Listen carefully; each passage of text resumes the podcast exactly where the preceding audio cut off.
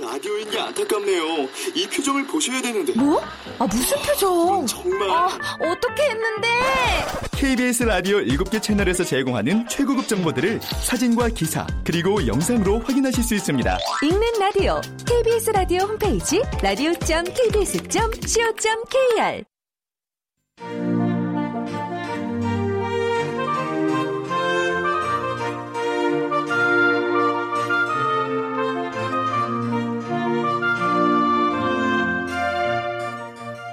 라디오 문학관, 한국인이 사랑하는 우리 문학.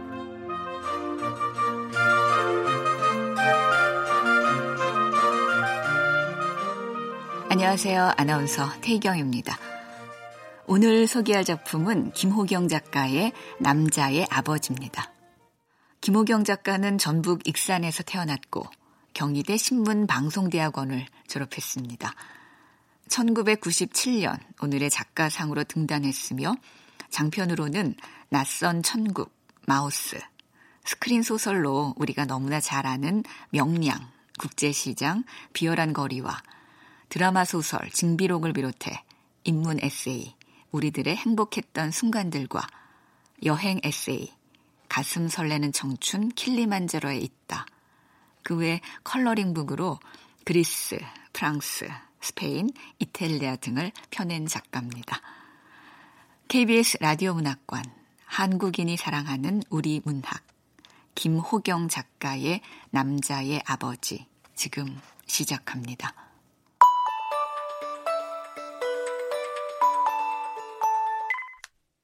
작은 누나에게서 전화가 왔을 때 나는 대학 일 학년 시절에 교양 국어 수업이 문득 떠올랐다. 에... 이 소설은 로드로망의 일종이에요. 그러니까 로드로망... 나는 노 교수의 말을 한 귀로 듣고 한 귀로 흘리면서 창밖을 멍하니 바라봤다. 오월 초입의 캠퍼스는 축제를 앞두고 어지럽기 그지없었다. 그러니까 로드로망은 길을 다니면서 이루어지는 소설이죠. 소설의 주인공에게 고향에서 전화가 걸려오고 그날은 보통 비가 추적추적 내리는 가을이거나 을신연스러운 겨울이구나. 또 주인공은 보통 몹시 바빠서 정신이 없거나 어젯밤 술을 진탕 마셔서 머리가 지끈지끈 아프거나 꼭 그럴 때 전화가 오는데 대부분 아버지가 돌아가셨다 혹은 위독하다는 전원인데 아들은 당연히 아버지와 사이가 좋지 않기 때문에 임종을 지키지 못했고 그 전화를 받고는 허둥지둥 고향으로 내려갑니다. 그러면서 옛날 일을 회상하지요. 즉 로드, 길에서 이루어지는 로망, 즉 소설이란 뜻입니다. 나는 영락없는 심파조록은 생각하며 건성으로 노트에 로드 로망이라 적었다. 그리고 그 옆에 아버지라고 적었다가 두 줄로 쭉쭉 그어버렸다. 교수는 학생들의 얼굴을 그윽하게 바라보며 말했다. 남자는 누구나 예외 없이 일생에 한 번 이상 로드 로망의 주인공이 됩니다. 작은 누나에게 전화가 걸려왔을 때 나는 불현듯 이십팔 년 전 그 노 교수의 말이 떠올랐다. 그때는 그 말을 이해하지 못했고 더더구나 공감 같은 것은 없었다. 그런데 필연적으로 세상 대부분의 남자는 로드 로망의 주인공이 되어 헤어져 살았던 아버지 혹은 어머니의 죽음을 앞두고 반드시 귀향해야 하는 운명이 기다리고 있다는 것을 깨달았다. 자, 당장 큰일은 생기지 않을 것 같으니 나 혼자 갔다 올게. 그래요. 운전 조심해요.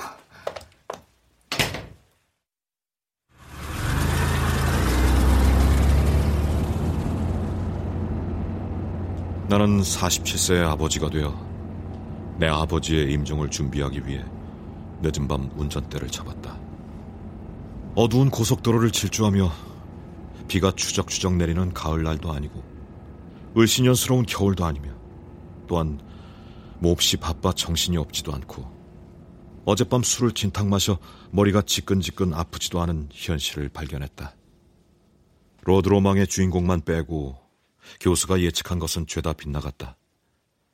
나는 피식 웃음이 나오려는 순간 왜 내가 이십팔 년 전 그 교수의 말을 명확히 기억하고 있는지 소름이 돋아 웃음이 사라졌다.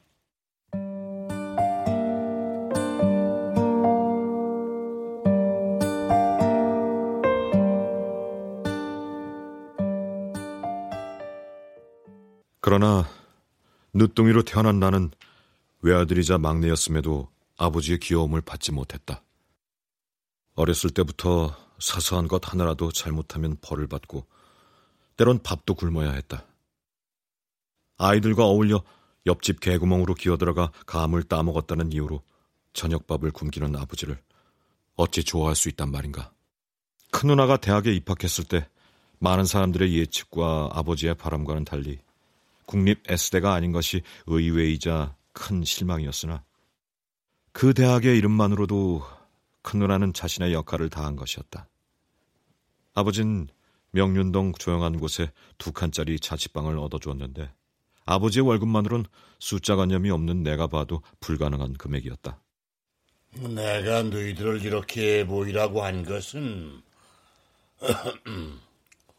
임자, 그거 좀 응. 나눠봐. 응.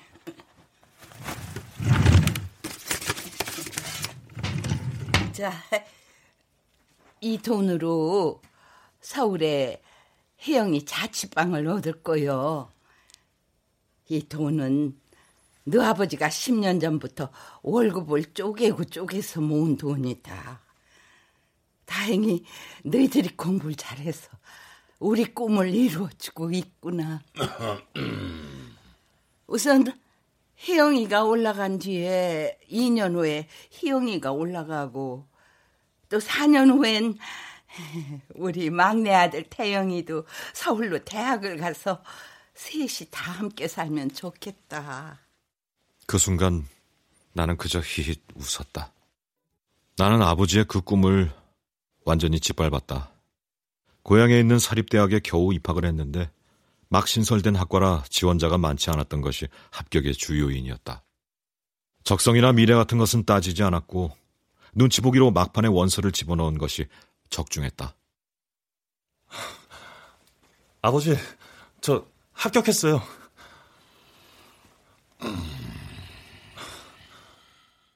아버진 아무런 말 없이 한탄의 한숨을 내쉬었다. 말이 없는 것은 그때뿐만이 아니었다. 아버진 내게 항상 말이 없었다. 난 그것이 무척 좋았다. 누나들에게 이것저것 묻고 이야기를 나누고 생일이면 선물을 사주는 모습을 보면서 나에게 그렇게 따뜻하게 해주지 않는 것이 천만다행이라 여겼다. 돌이켜보면 중학교 이 학년 이후 아버지와 세 마디 이상 대화를 나눈 적이 없었다. 아버지가 가장 길게 이야기하는 날은 내 성적표가 나온 날이었다. 넌 뭐하는 놈이야? 네 누나들을 좀 봐라. 넌 대체 꿈이 뭐야? 너 때문에 창피해서 못 살겠어. 제발 공부 좀 해라.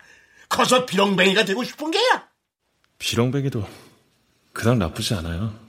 거지왕 김춘삼을 보세요. 차마 뱉지 못하고 삼킨 말이었다. 고등학교 일 학년 미술 시간의 유화 그리기에서 난 전교에서 유일하게 구십팔 점을 받았다. 내가 그림을 잘 그린다는 것을 그때 처음으로 알았다. 미술 선생님은 날 불러 이것저것 물은 뒤 미대에 진학할 생각이 없느냐고 권했다. 공부가 싫었던 나는 옳았구나 싶어 며칠을 망설이다 아버지에게 이야기했다. 왜? 화, 화가가 되고 싶다고? 그게 말이 된다고 생각하니? 예술가는 굶어 죽기 딱 좋아. 사내는 모름지기 엔지니어가 되어 국가 발전에 이바지해야 하니 넌 공대를 가거라. 숫자를 끔찍이도 싫어한다는 것을 잘 알면서도 아버지는 자연계를 가야 한다고 못 박았다. 난 그 말을 순순히 받아들였다. 제대 후 대학 생활은 여전히 끔찍했지만 졸업장을 위해 학점을 따야 해서 햇빛이 들지 않는다거나 여학생이 가뭄이다는 핑계로 자퇴를 할 수는 없었지. 근데 졸업이 가까워지던 어느 날 큰누나가 서울에서 멋진 남자를 집으로 데려왔어? 어떤 남자였는데? 도자기 공예를 한다는 그 남자는 세상 물정 모르는 내가 봐도 반 건달이었어. 우리 아버지가 땅 부자라는 잘못된 소문을 믿고 누나와 결혼하려 했으니까. 아버님도 처음엔 완강하게 반대했지만 자식을 이길 수 없어서 결혼을 승낙한 거라면서요. 매형은 아버지에게 처음 인사를 드리러 왔을 때 했던 것처럼 호언장담과는 동떨어지게 별다른 직업 없이 한탕주의의 인생을 거는 듯 싶었어. 아, 세상에 이미 전조가 보였군요. 특별한 취미가 없던 아버지는 언젠가부터 골동품을 하나씩 모으기 시작했는데 그다지 값어치 있는 건 아니었어. 아버지가 십여 년에 걸쳐 모은 골동품은 비록 값이 비싸지 않고 콜렉터란 이름을 붙이기에는 유치했지만 아버지 삶의 일부라 해도 과언이 아니었다. 그 삶이 전부 없어지는 데는 삼 년이 채 걸리지 않았다. 매형은 집에 들를 때마다 눈에 띄는 대로 도자기와 사소한 골동품마저 자신의 것인 양 모두 가져갔다. 서울로 가지고 가 팔아서 술값으로 충당한 것이었다. 오 년 후 내 예측대로 큰누난 이혼을 했고 딸 하나를 데리고 고향으로 내려와 아버지를 졸라 작은 슈퍼 하나를 차렸다. 작은 누나는 대학 졸업 후 잠깐 집에 내려왔다가 여중학교 교사 자리가 나자 일 년만 하겠다고 들어갔는데 그대로 눌러앉아 십여 년이 후다닥 지났다.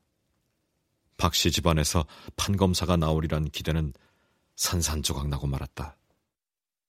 그리고 나는 또 운 좋게 건축회사에 취직돼 서울로 올라왔다. 어머니, 저 서울에 일성 건축사라는 회사에 취직했어요. 아이고, 잘했다. 장여. 여보, 태영이가 취직했다네요. 네 직무에 충실하거라. 아버진 그 말이 전부였으나 나는 신경 쓰지 않았다. 어차피 내 인생이었기 때문에.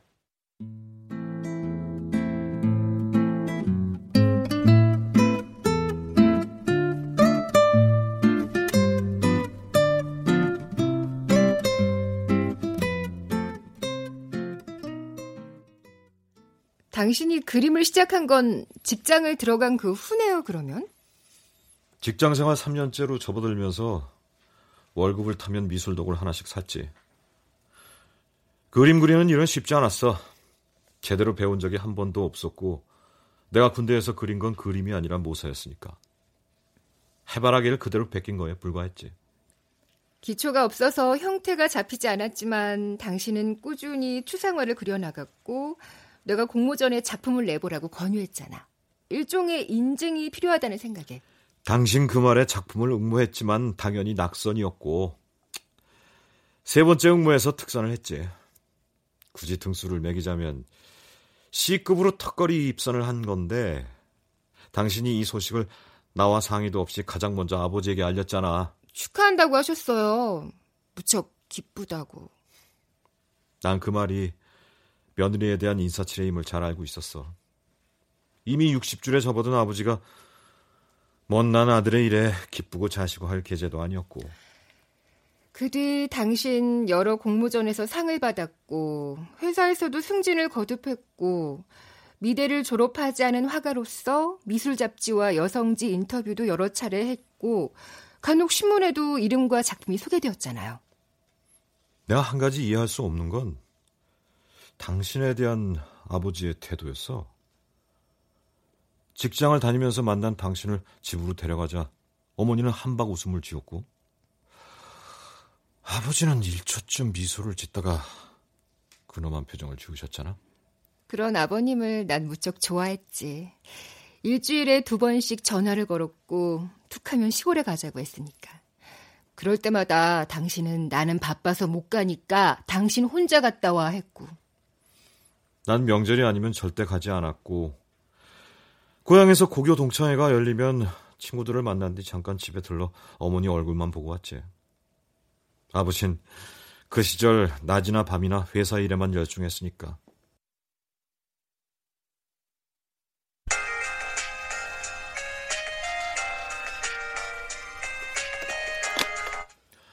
아, 여보세요? 어, 애비야, 나다. 내일 주민등록증하고 인감도장 좀 가지고 내려오거라. 아, 무슨 일인데요? 음, 내려와 보면 안다. 아침 일찍 오거라잉.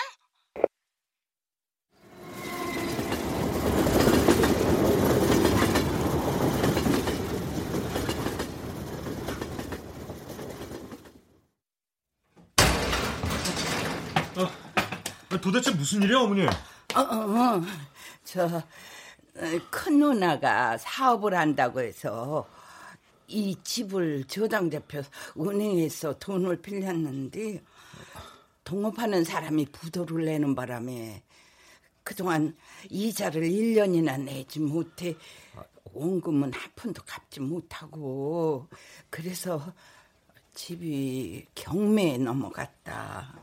아이, 경매요? 나는 얼결에 고개를 돌려 창밖을 바라봤다. 마당 한켠의 대추나무에 대추 열댓 개가 열렸고 그 아래 나뭇잎이 한 움큼 흩어져 있었다. 그 옆에 낡은 삼천리호 자전거 한 대가 담에 비스듬히 세워져 있었다. 저 자전거가 초기 삼십 년 됐을 텐데. 굴러가기나 할까? 난 외아들이었음에도 집에 대한 욕심은 눈꼽만큼도 없었고 아내 역시 마찬가지였다. 하지만 부모가 살고 있는 집이 당신의 의지와 상관없이 경매에 넘어갔다는 현실은 가슴을 쓰리게 했다. 아버진 소파에 앉아 멍한 눈길로 창밖만 바라봤다. 어머니는 아버지와 날 살피다가 조심스레 입을 열었다. 저, 그래서 내일 법원에서 경매가 열리는데 네가 이 집을 응찰하면 좋겠구나. 그 방법이 나쁘진 않았으나 난 아버지의 일에 개입하고 싶지 않았다. 마음 한구석에는 집이 다른 사람의 손에 넘어간다는 사실에 분노가 치밀었으나 한편으론 내 집도 아닌 일에 내 돈을 쏟아붓고 싶지 않았다. 저 그런 돈 없습니다. 어, 어 안다, 알아. 큰 누나 동업자가 그 사람 건물도 경매에 넘어갔는데 까딱하면 알거지가 될 상황이라 백방으로 돈을 마련하러 다닌다는구나. 그 사람이 돈을 일부라도 가져오면 그 돈으로 입찰금을 밀어넣고. 난 머리가 아팠다. 삼십팔 년을 살면서 법원이나 세무서, 경찰서는 한 번도 가본 적이 없었다. 평범한 소시민이 대체 그런 곳에 갈 일이 뭐가 있단 말인가. 그리고 난 여전히 숫자에 약했다. 내가 건축회사에서 하는 일은 일종의 그림이었다. 계산은 컴퓨터가 알아서 했다. 그럼 문제가 다 해결됩니까? 어, 다 해결이 아니라 우선 급한 불을 끄려는 거예요.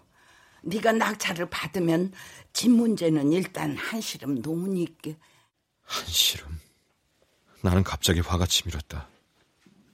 이런 상황이 벌어질 때까지 아버지 어머니 대체 무엇을 했단 말인가?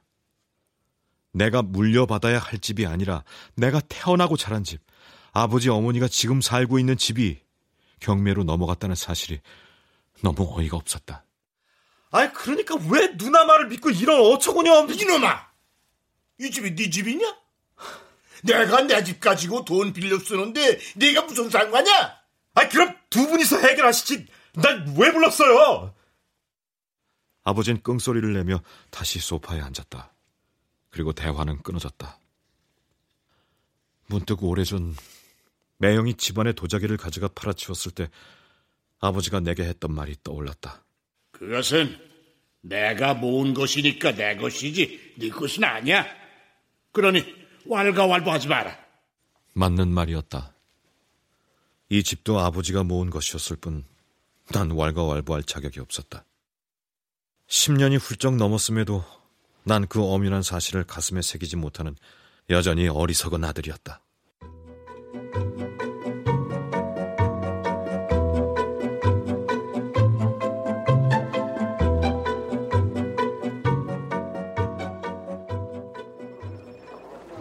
다음 날 아침 일찍 집을 나서 법원에 가자 오늘의 경매 목록에 아버지의 집 주소와 면적, 금액이 적혀 있었다.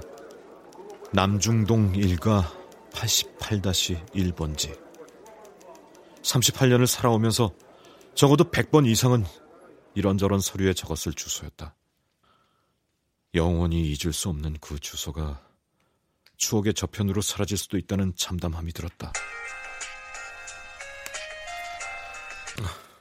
어, 작은 누나. 어, 동업자가 돈을 구해와서 이자와 원금의 일부를 은행에 가져다 줬고, 은행에서 경매 취소 서류를 법원에 보낼 예정이니까 넌 그냥 돌아와. 아, 그게 가능해? 이제 경매는 이미 시작됐는데 은행에서 지금 취소가 가능하냐고. 경매에 들어가도 은행에서 취소하면 그만이기 때문에 입찰은 무효가 된대. 알았어.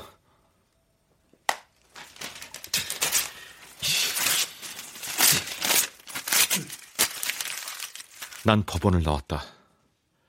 누나의 그 말을 믿어서가 아니었다. 어제 아버지가 했던 이놈아, 이 집이 내 집이냐? 내가 내 집 가지고 돈 빌려 쓰는데 내가 무슨 상관이냐는 말이 머릿속에서 여전히 맴돌고 있기 때문이었다. 엄밀히 따져 아버지의 집이 경매로 넘어가든 물난리로 가라앉든 불이 나서 활활 타든 상관할 거 아니었다.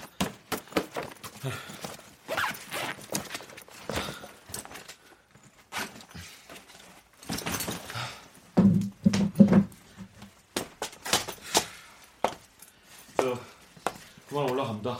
아이, 진짜. 아, 야, 욕 받는데 밥이라도 먹고 가지. 아니요, 저 그냥 가겠습니다.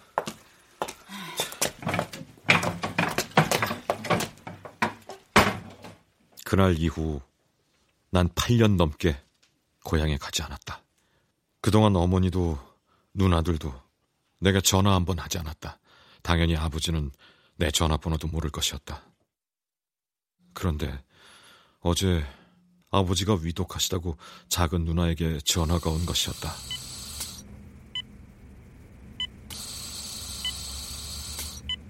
중환자실에 누워 계신 아버지의 몸에는 여러 장치가 부착돼 있었다. 볼은 움푹 들어갔고 이마에 주름살은 깊었으며 팔과 다리는 몹시도 가늘었다. 병실에 있는 삼십 분 동안 아버지는 한 번도 눈을 뜨지 못했다. 허리가 반이나 굽은 어머니는 한 걱정을 늘어놨다. 또 바쁠 텐데 굳이 안 와도 되는데 너 아버지가 쓰러지고는 딱 한마디를 해서 어쩔 수 없이 너를. 딱 한마디라뇨? 태영이 네가 꼭 와야 한다고. 그러니까 얼굴 한 번만 비춰주고 곧바로 서울로 올라가거라. 바쁠 텐데. 누나들은 안 왔나요? 응, 큰 누나는 어제 왔다 갔고 작은 누나는 저녁에 올 거야. 학교 선생님 막 수업을 빼먹을 수 있다냐? 의사는 아버지의 현재가 자연적 현상임을 강조했다. 노안입니다. 그리 크게 걱정하지 않아도 됩니다. 나는 어머니를 태우고 집으로 왔다. 팔 년 동안 집은 쇠락해져 있었다.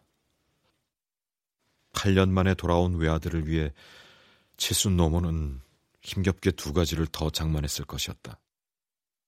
갑자기 눈물이 핑 돌았으나 침짓태연하게 숟가락을 들었다. 저, 어머니는 안 드세요? 응, 난 안 먹었다. 좀 이따가 누룽지나 끓여 먹을란다. 천천히 많이 먹어. 나는 우걱우걱 입안으로 몰아넣고 아버지의 방으로 들어갔다. 다섯 개의 책장에 낡은 책들이 가득했다. 내가 초등학교에 들어가기 훨씬 전부터 꽂혀있던 천구백육십 년대에 발행된 책들도 그 자리에 그대로 있었다. 책들을 둘러보는 내 눈에 책장 아래에 가지런히 놓여있던 낡은 노트들이 들어왔다.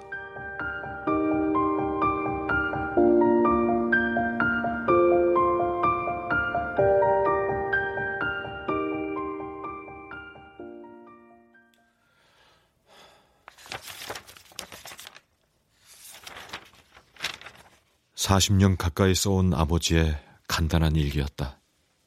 나는 무심코 꺼내들어 아무 곳이나 펼쳤다. 알싸한 냄새와 함께 누렇게 빛이 바랜 종이에 역시 빛이 바랬지만 파란색 잉크에 단정한 글자가 어제인 듯 선명했다. 천구백칠십일년 이월 이십이일 말굼. 혜영이가 인형여중 입시에서 수석을 했다는 연락이 왔다.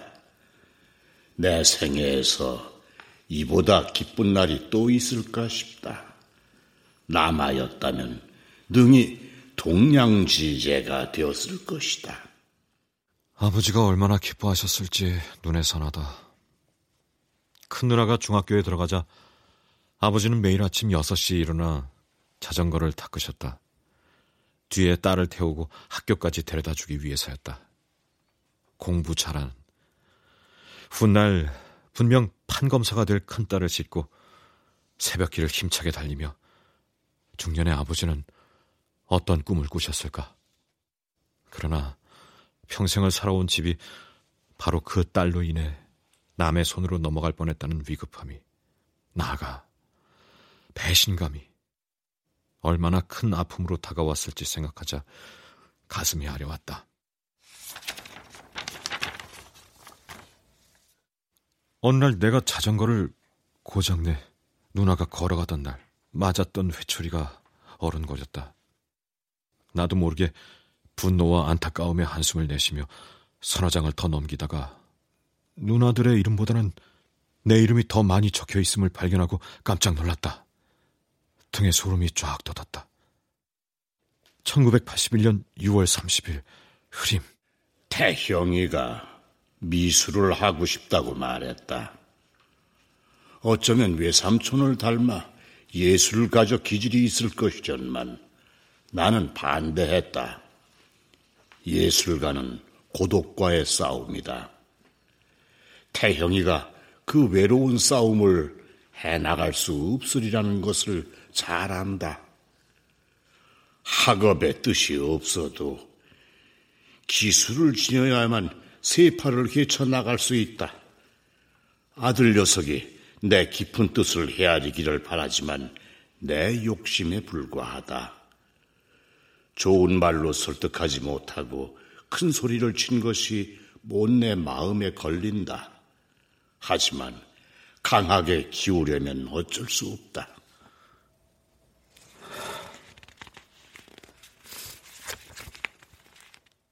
천구백팔십칠년 구월 십일일 비.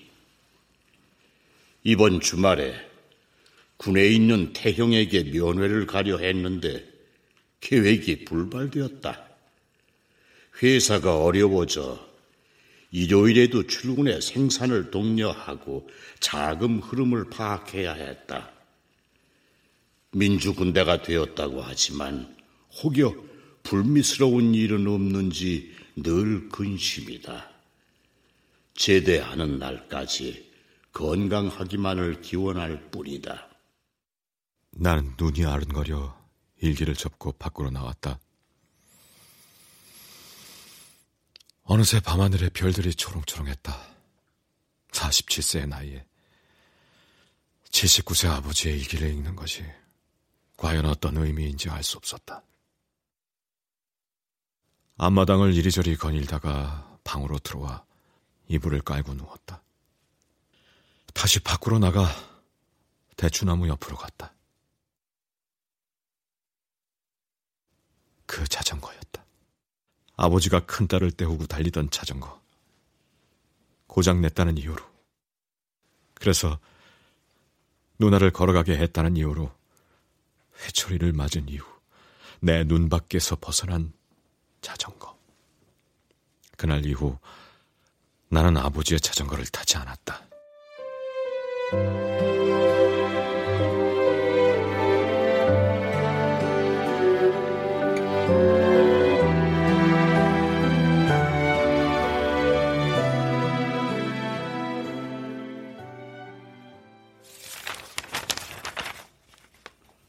천구백구십이년 이월 십이일 눈. 태형이가 여러 곳에 취업 원서를 냈다 한다. 아내를 통해 어디에 냈는지를 알아보았다.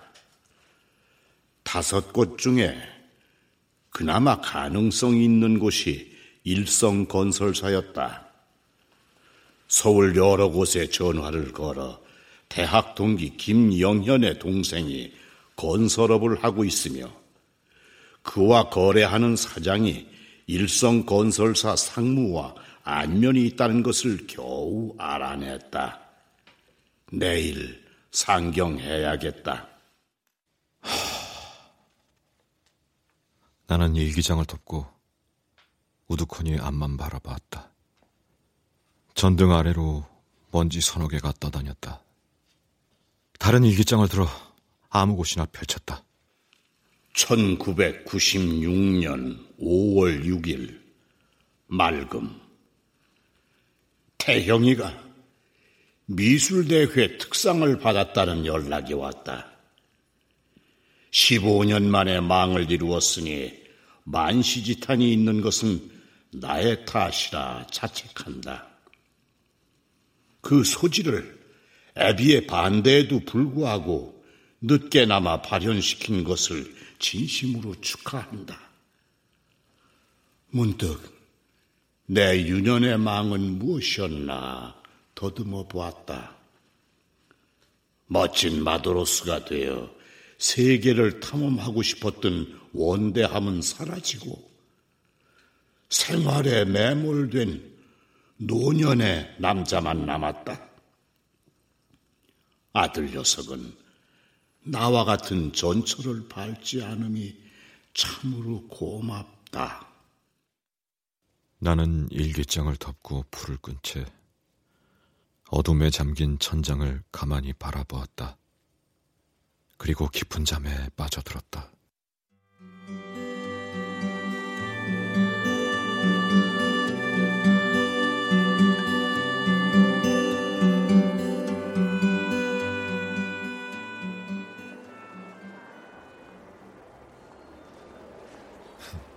안심해도 됩니다. 보름 정도 계시다 퇴원하면 적어도 오년은 더 사실 겁니다. 병이 아니라 노환일 뿐이니 그리 걱정들 하지 마세요. 아버진 여전히 잠에 빠져 사람들이 오가는 것을 알지 못했다. 수업을 다른 선생님에게 맡기고 온 작은 누나는 별다른 말이 없었다. 큰 누나는 의식적으로 나를 피하는 것이라 생각했다. 내가 막 의자에서 일어나려 했을 때 아버지가 눈을 떴다. 한참 동안 천장을 응시하다가 겨우 고개를 돌려 나를 바라봤다. 그리고 링겔이 꽂혀있는 손을 뻗었다. 나는 망설이다 그 손을 잡았다. 여위고 차가운 손이었다. 사, 상사. 네? 서재 아래에 상자.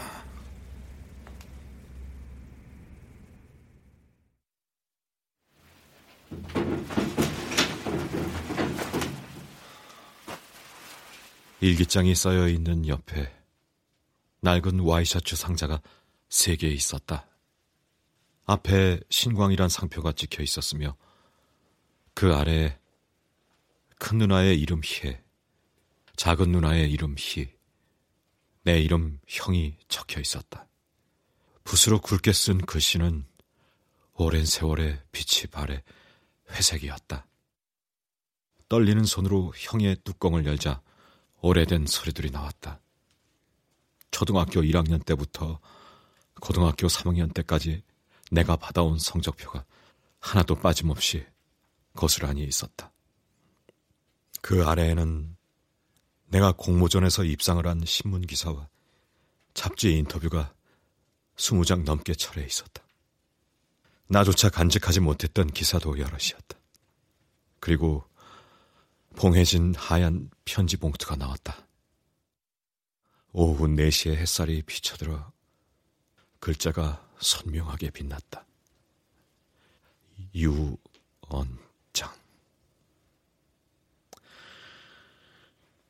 나는 떨리는 손으로 봉투를 들어 한참이나 바라보았다. 이제 겨우 마흔일곱 세 아버지의 유언장을 읽고 싶은 마음은 추호도 없었다. 더구나 그 아버지를 존경하지도 않는데. 사십칠 년 동안 아버지가 나를 사랑한다고 생각한 적은 단 한 번도 없었다. 또 이제 와서 그 생각을 바꾸고 싶지 않았다. 아버지가 평생에 걸쳐 얼마나 나를 격려하고 응원하고 사랑했는지는 분명했다. 하지만 나는 그것을 인정하고 싶지 않았다. 결코.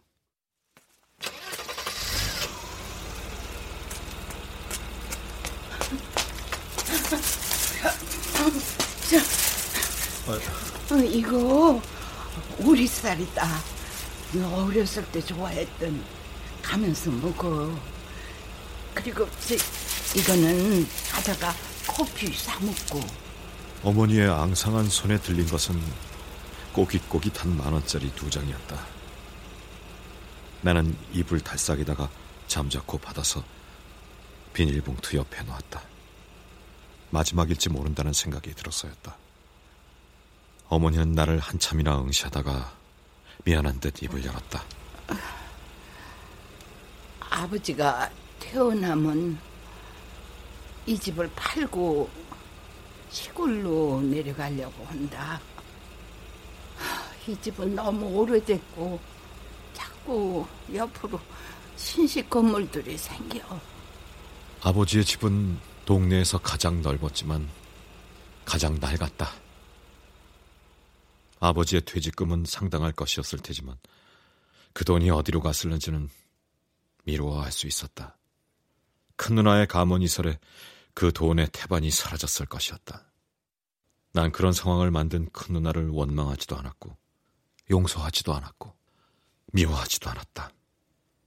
그것이 그녀의 운명이자 아버지의 운명인 것을 내가 어찌 간섭할 수 있으며 저항할 수 있단 말인가. 어휴, 시골 저 아래 여산 갈매봉 아래 조그만 집 한 채를 봐두었다.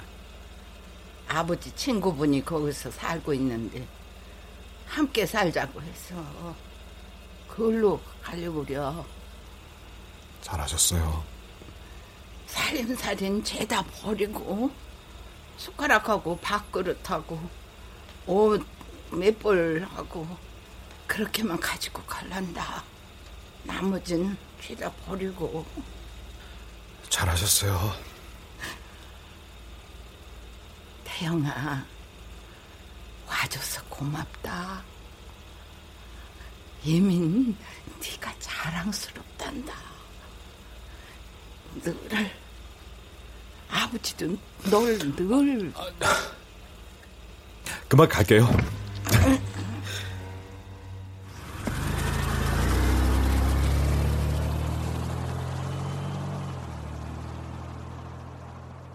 더 이상의 말은 나에게 아무런 의미가 없었다.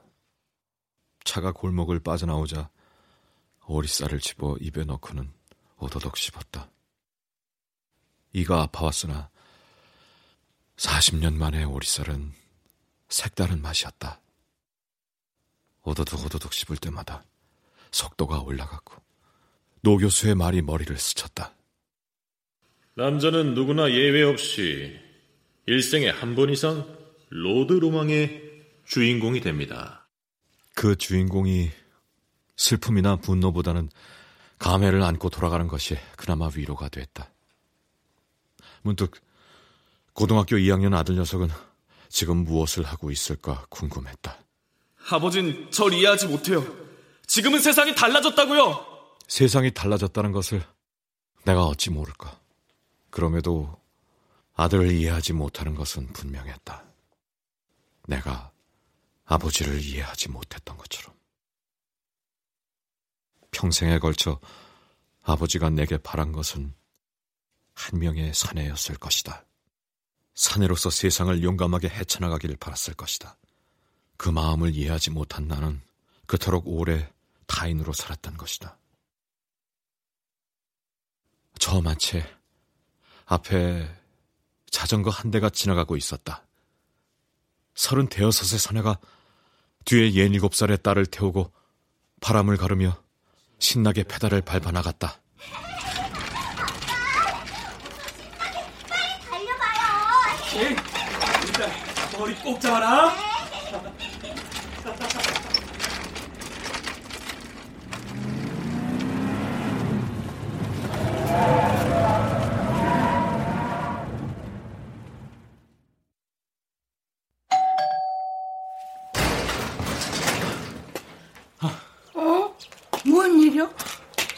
왔어? 저, 저 놓고 간 게 있었어요.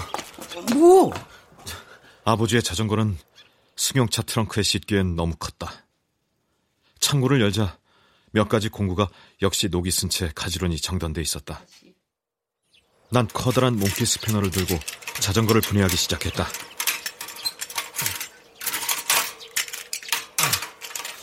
그거 뭐 하려고 하니? 깜짝도 쓸모없는 걸. 아, 제가 가져가려고요. 어? 아무리 탈 수도 없는 고철덩어리 뭐 하려고? 그 질문에 명확한 답을 할 수 없었다. 왜 자전거를 가져가려 하는지 나 자신조차 알 수 없었다. 핸들과 프레임, 바퀴를 분리하자 뒷좌석과 트렁크에 우격다짐으로 집어넣을 수 있었다.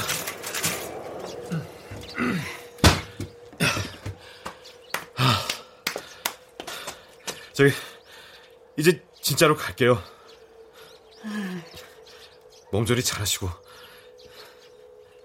곧 또 올게요. 그래요.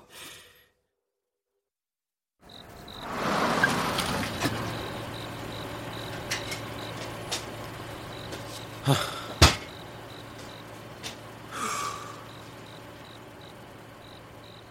가로등 불빛만이 고즈넉하게 빛을 밝히는 휴게소에 들러 진한 커피 한 잔을 마셨다.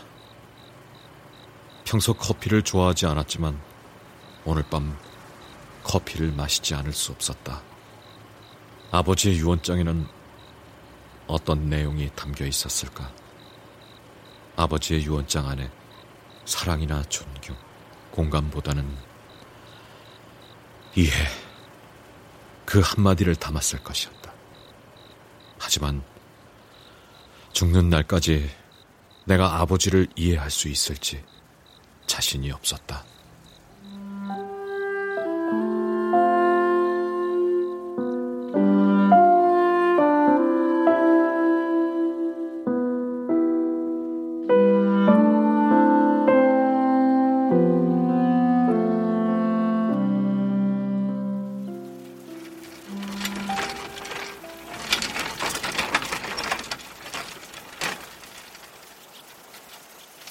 삼 년 후 나는 길고 긴 자전거 여행길에 올랐다. 일주일 전 아내가 잔소리를 퍼붓지 않았다면 나는 자전거에 대해 영원히 잊고 있었을 것이었다. 베란다에 있는 저 고철 자전거, 저거 어떻게 할 거예요?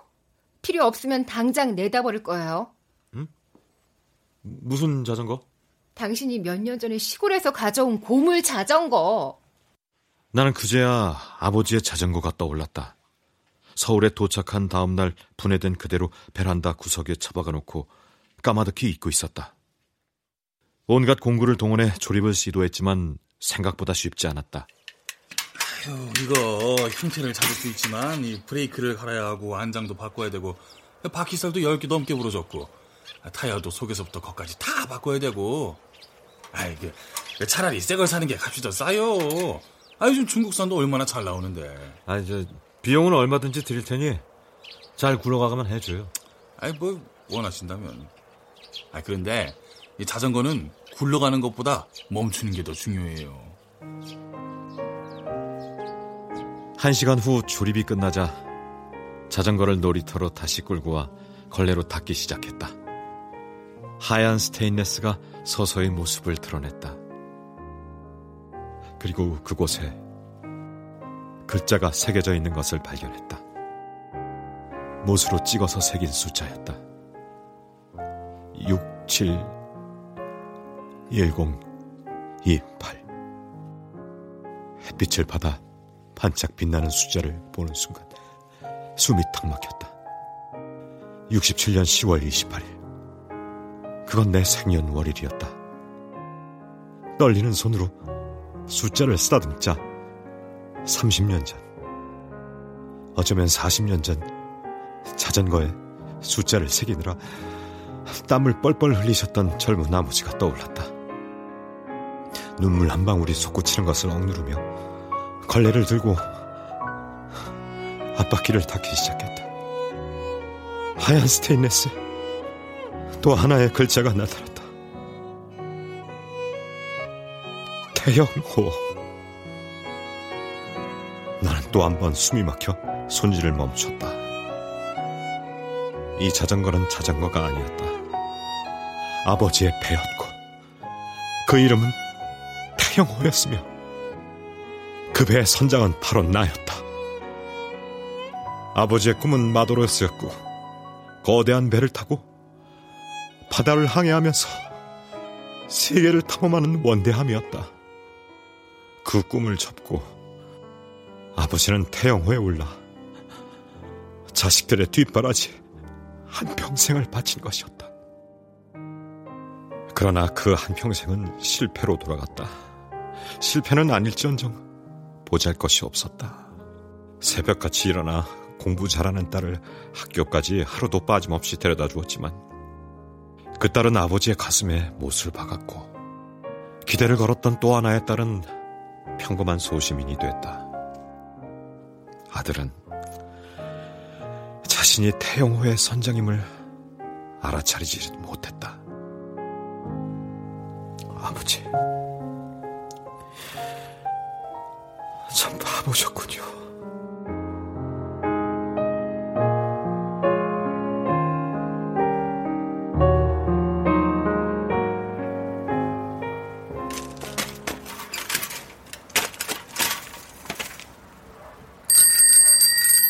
당신 서울에서 익산까지 그 나이에 저 보물 자전거를 타고 내려가겠다고요?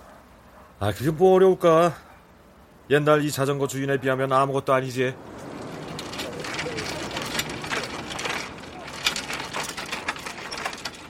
서울에서 익산까지 가는 길은 오십세인 나에게 분명 먼 길이었다. 하지만 그 옛날 자전거 주인이 어림잡아 육백여일 동안 달린 거리에 비할 바가 아니었다. 아버지가 가슴 가득 희망을 안고 딸을 태우고 미래를 향해 달렸듯 나 역시 희망을 가득 안고 페달을 밟았다. 숨이 차고 다리가 아려오고 갈증이 일지라도 결코 멈추지 않을 것이다. 내가 찾아가는 것은 미래도 이해도 사랑도 공감도 아니었다. 내가 시골집에 도착하면 죽음의 그림자를 옆에 둔 아버지는 분명 무뚝뚝한 얼굴로 이렇게 말씀하실 것이다. 미련한 놈, 차를 타면 얼마나 편한데 나이가 들어서도 가는 집마다 어리석구나.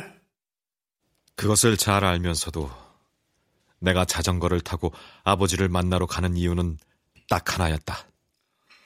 오늘 태형이가 서울에서 자전거를 타고 왔다. 버리려 했던 자전거를 수리해서 타고 왔으니 참으로 기특하다. 몸이 회복되면 태형이와 함께 자전거를 타야겠다. 이승을 떠나기 전에 작은 희망을 안겨주었으니 아들이 정말 고맙다.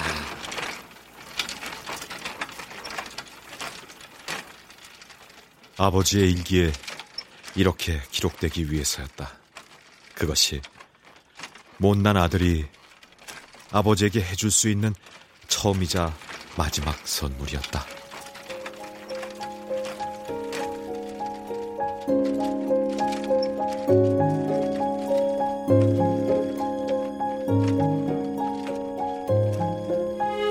Thank you.